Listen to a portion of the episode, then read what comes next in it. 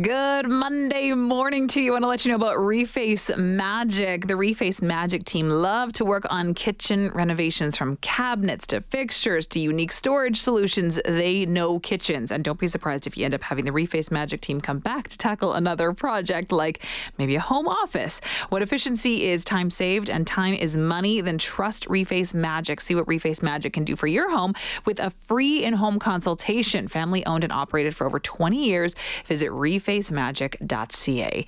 It's 8.07 on your Monday morning. Good morning. Yeah, it's Chelsea Bird, your guest host today, uh, filling in for Daryl McIntyre, who's taken some holiday time. And of course, as you know, it was Jaylyn's last day on Friday. So obviously, uh, bittersweet. You know, we really thank her for everything that she did here for 630 CHED. But it leaves us with a little bit of a lean cast here. So I'm coming in to do the morning show yet again. Uh, this is a temporary thing, but glad to be here with you, CHED Nation, and to be talking about something now that I think is so important. You know, we, we've been talking a lot this season over the last few months about the wildfire situation and, you know, obviously it being very close to home here in our own province and now a little bit closer in the Northwest Territories. And now, obviously, a lot of attention is being paid to what's been going on in the Okanagan. So I know there's always this question of what can we do and how can we help, especially, you know, here in Alberta. You know, we are just, I think, so giving naturally that there's just something you want to be able to do. So our next guest is with Goba Care. She's Melinda Laboucan and is going to give us an update on what she's been collecting for this organization for wildfire evacuees. So, Melinda, first of all, thank you so much for making the time. Good morning. Yes, good morning, Chelsea. How are you? I'm doing very well, and I'm glad that you can answer this question, talking about you know what it is that people can do, and you know to kind of I think pat Albertans on the back in terms of what's already been donated. So first of all, let's just talk a little bit about your organization. So what is Goba Care if people aren't necessarily familiar? Um, well, Goba Care, uh, Goba means light on the horizon in Maidana language. And we have been operating since October 2021 here in Edmonton to support medical travel patients from the north. And so, what exactly are you dealing with right now when, in terms of wildfire evacuees? Is it people primarily from the Northwest Territories? Are you have been taking donations all across uh, Alberta over the last several months? What's been the situation? Yes, pretty much, pretty much everything. I mean, um, we have the, the doors are open here at the house. Um, donations have just been pouring in.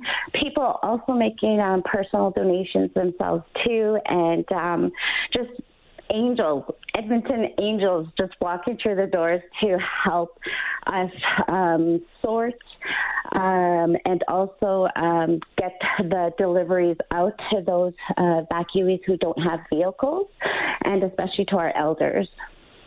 You know, there's been some some messaging from from different evacuation centers saying, you know, uh, when people first evacuate, don't donate anything because you know just to try to deal with so much is such a big obstacle. So how do you kind of work around that and find exactly what it is that people need because there is still great need, isn't there?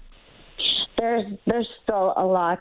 Um, we had here we, we have here on site uh, food, personal hygiene, um, Pampers, wipes. Um, we we basically pretty much have everything and clothing. So um, people have just been coming in through the doors and just picking up what they need. And um, I think the biggest uh, request now is just um, strollers. Mm-hmm. Yeah, I think all of that baby equipment is something that, you know, yeah. all, you don't realize how much stuff you need when you have a little human, but then to have to flee and evacuate, I'm sure there is only yeah. so much that you can grab in a short amount of time. So is that a big area that you see uh, people still yeah. needing items? Yes, uh, well, a lot of them had to just up and flee and take off, and they couldn't barely pack anything, and also because they had a large number of people in their vehicles, so they really mm. couldn't come here with a lot. So, you know, we tell them, come here to the house, fill up your bags, and, you know, if you run out, come back here again. You know, I think yeah. so many of us can can can look around our homes and look at all of our, our stuff and our things and yeah, maybe you don't need to place that much importance on it, but when you're about to leave it behind, uh, you do realize how much of that is actually necessary. So, you know, is is that your why? Is just trying to put yourself in the shoes of someone who is maybe going through this and feeling lost and uncertain about when they're going to return and when they're going to be able to make use of the things, the everyday items that they need? What drives you? Well, I am from Fort Good Hope, Northwest Territories, so this really hits close to home for me, and just to know that so many of them, because when they're when they're coming through the doors, you just you see tears, and you know it just it really hits because you you hear their stories from when they had to evacuate from Yellowknife coming down, and just the the long 18 hour road trip. And for some, it was even longer because they were just back to back and trying to get out right away. And to hear the fear the tears and the worry and everything that an evacuee had to experience and go through. It just, I was like, yes, we have to find a way to help our evacuees and um, let them know that they are supported out here in Edmonton from our amazing Edmontonians. What's been the response from evacuees? Oh, lots of hugs, a lot of hugs from them. Um, just big smiles, tears. Just they're they're just so happy. We have like you know um, single moms coming down here with five to you know six kids, and they couldn't really pack anything. And so you know come here to the house, get what you need. And if you um, run out on your food supplies or personal hygiene, come back here and pick up more. So, Melinda, you mentioned a few times now to come to the house. Where do people need to go if they want to find out what to donate? Maybe if they need to make use of your resources? Give us the details. okay, so I, I work from home. I'm a nonprofit organization, so I work directly from home.